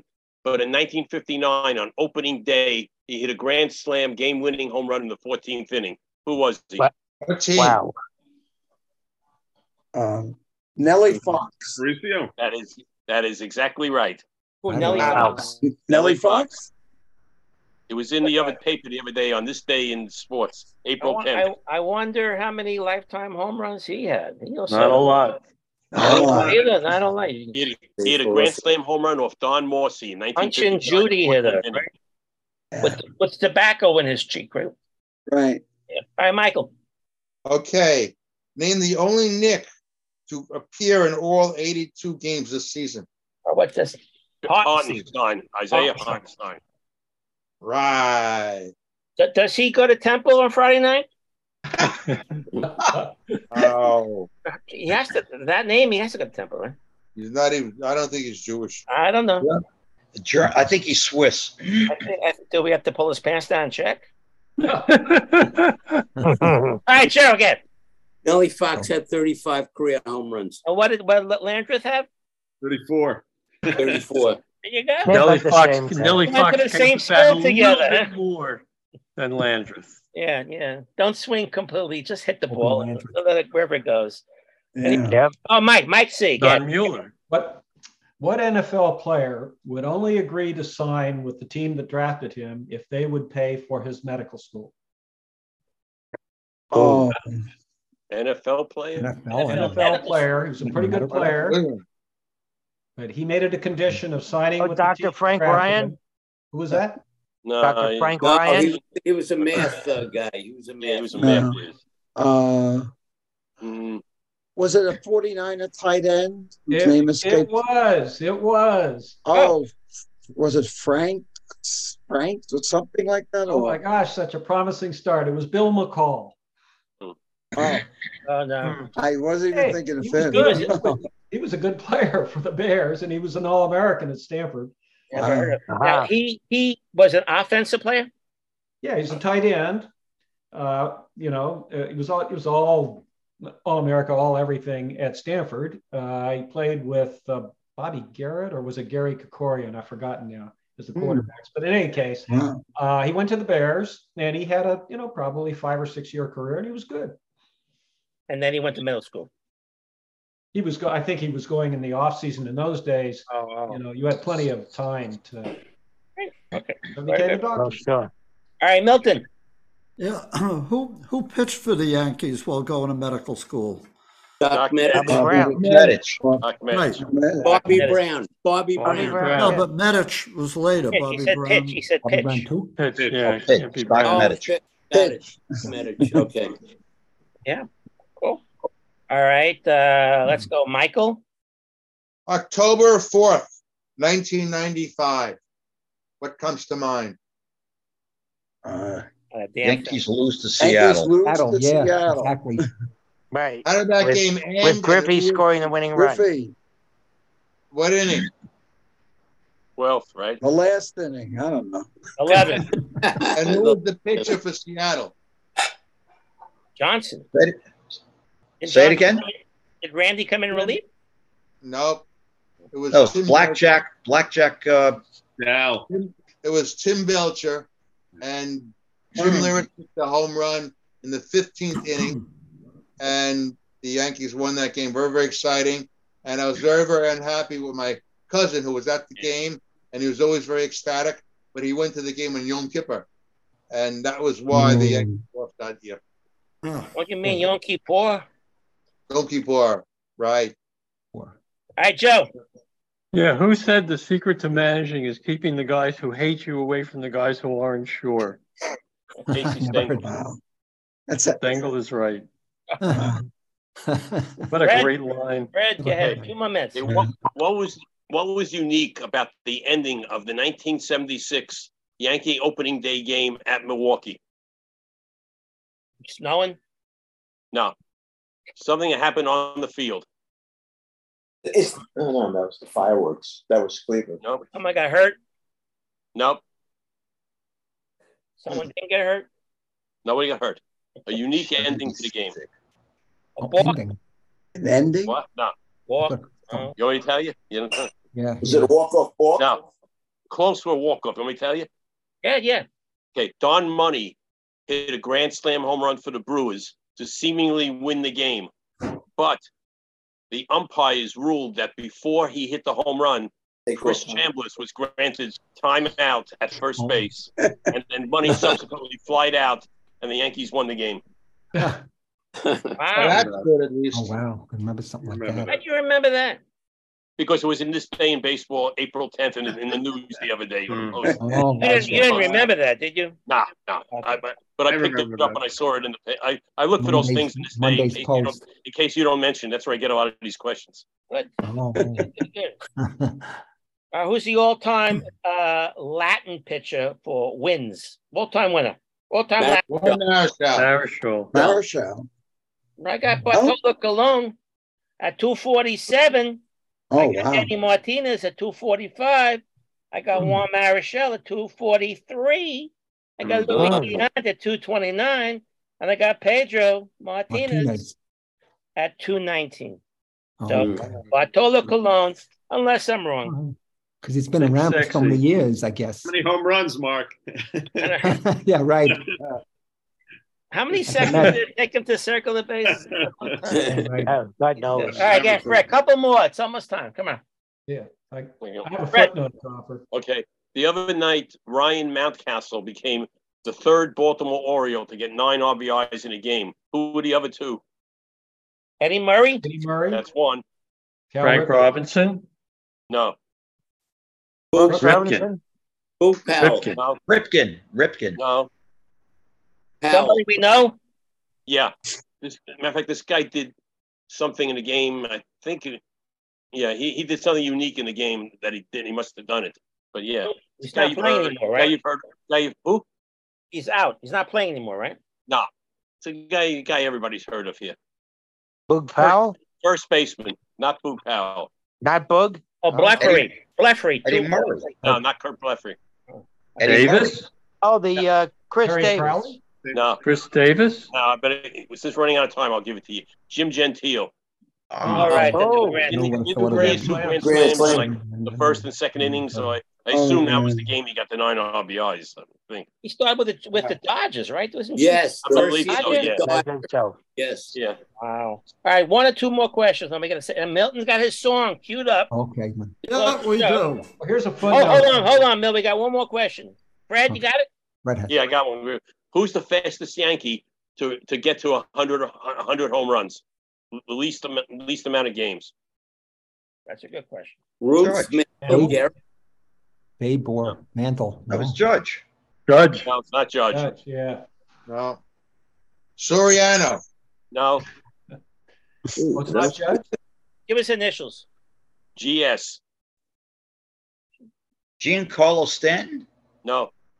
Played as a Yankee. Remember, remember he was mostly Yank- alone. Yeah. Oh, fr- I'm no sorry. longer a Yeah, right. Yankee. No longer Yankee. He's with another team now, but not in the major leagues. But he signed with another team recently. Gary San Gary. Gary Gary Sanchez. Sanchez. Sanchez. That's correct. Wow. He for the other day. Wow. Wow. Okay. All right. Uh, Milton's going to give a song. Give it if, if it sounds good. Right. You know, The give it give it 20, 30, 25 seconds before The you try song, that. the song was written in 1944 for the soldiers that wanted their girlfriends to wait for them when they came home after the war, but it became a big hit in 1964 But you're going to say I have that. 63. on the original label. Let's see if I could get it to play here. Here we go. Back in 1963, 63, he said. Wait, that wait, went wait. all the way to the number one spot in the country. Number one. Now this song, One minute. You have an uh-huh. announcer there. There we go. Hold on. It's so amateur. Here it is. Here it is. Here it is.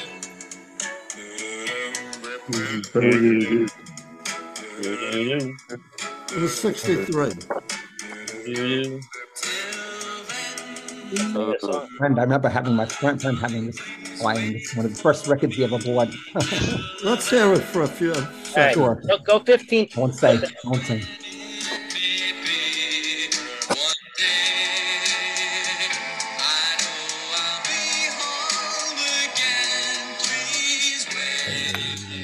For me. All right, who was it? Go ahead there, Stu. Who Till then, by the classics. Delphonics. Who was the lead singer? I don't know the names of the people in the group. Oh, the- Rosen. the great lead singer, Emil Stucchio. Okay, oh, Stucchio, wow. look it Never up. heard the name. They just I got, the radio, I got, all- I got announced the these. You know what? I go through I these never records. them I have them all on the original Stewart, on original record labels. Oh, Yeah, yeah. okay. Me so too. Each week, I try to pick out a different decade for you guys. All right, guys. Guys, have a great All week. right. Thanks for joining us this week. Thank you, Mark. We Thanks, have Mark. Week, guys. Thanks, Jerry, Mark. I'll see you in Everybody stay safe. Thanks, Take- Milton, for the song and the information. Jerry, I never knew you were at the World Yeah. Series in 1955. That's incredible. It was not. no. See you guys. Take- Stay well. Take Good care. night, everybody. Take care. Night. Yeah, Take Good care. Enjoy your last minutes of Stay safe. Passover. I Bye. certainly will.